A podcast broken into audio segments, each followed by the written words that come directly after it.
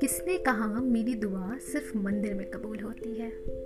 किसने कहा मेरी दुआ सिर्फ़ मंदिर में कबूल होती है क्योंकि मैं हिंदू हूँ? मैंने अपनी दुआ ईद की सवैयाँ खाकर भी पूरी होती देखी है।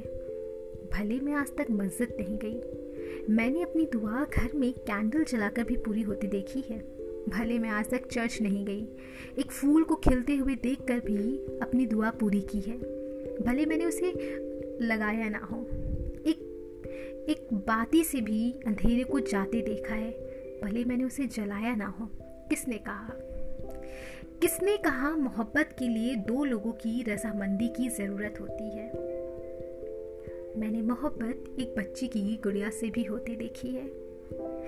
ये परवाज, ये रिवाज, ये झूठे से ख्वाब, ये मुश्किलों में हंसने की बात, इन चुप्पियों में भी सुनाई देती है कोई आवाज़। ये भटकती हुई सी रातें और ये दिले ज़ुबान। इन सब की इनायत खुदा ने कबूल की है। क्यों बांट दिया इंसानियत को इन जात पात के नाम पे? क्यों बांट रहे हो इंसानियत को इस जात पात के नाम पे?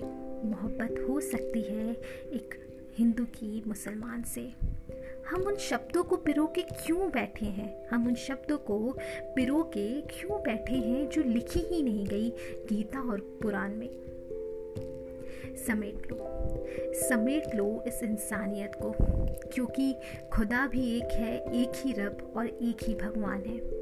क्यों मत चलो शब्दों की ज्वाला में? यूँ मत बांटो इंसानियत को छूटे धर्म धंधों के नाम पे।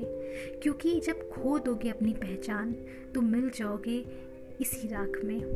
फ़र्क बस इतना होगा कि मुस्लिम होगे तो दफना दिए जाओगे और हिंदू होगे तो जला।